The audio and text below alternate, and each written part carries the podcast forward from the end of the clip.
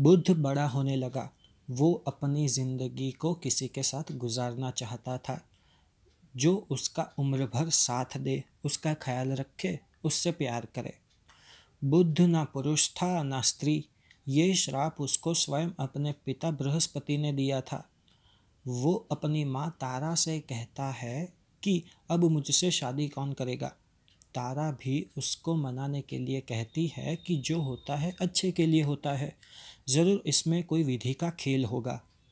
एक दिन सुद्युम्न, जो कि इंसानों में सबसे पहला राजा है, वो एक दिन जंगल में जाता है, जहाँ शिव और शक्ति रहते हैं।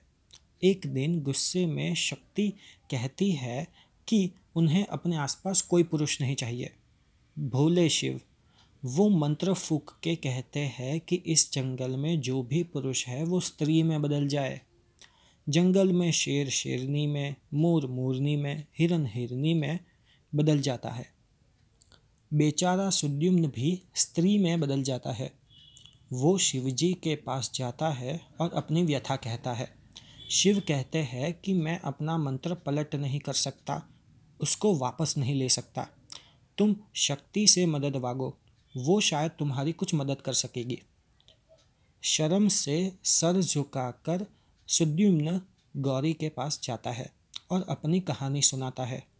शक्ति कहती है कि मैं अपने पति के शब्दों का असर ख़त्म नहीं कर सकती, उन्हें झुठला नहीं सकती, लेकिन मैं तुम्हें एक वरदान देती हूँ।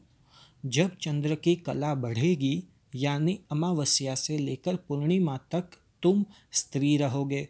और जब चंद्र की कला कम होगी, यानी पूर्णिमा से अमावस्या का समय, तब तुम पुरुष रहोगे। बुद्ध अमरावती में अपने श्राप के चलते खूब चिंतामय और उदास रहता है।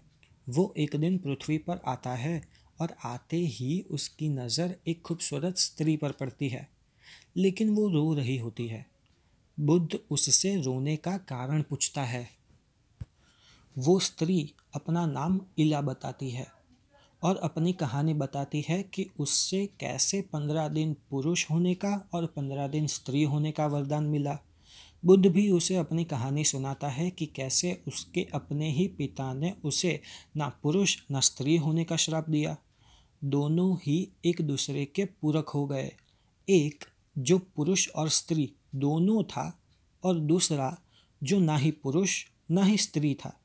दोनों एक दूसरे से शादी करते हैं और खूब सारे संतान पैदा करते हैं।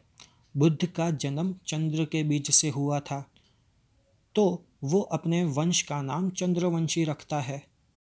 जहाँ आगे चलते महाभारत के पात्र जन्म लेते हैं, जबकि सुद्युम्न, जो कि मनु के बेटे हैं और मनु, जो सूर्यदेव के संतान है तो वो अपने वंश का नाम सूर्यवंशी रखता है, जहाँ आगे चलते रामायण के पात्र जन्म लेते हैं।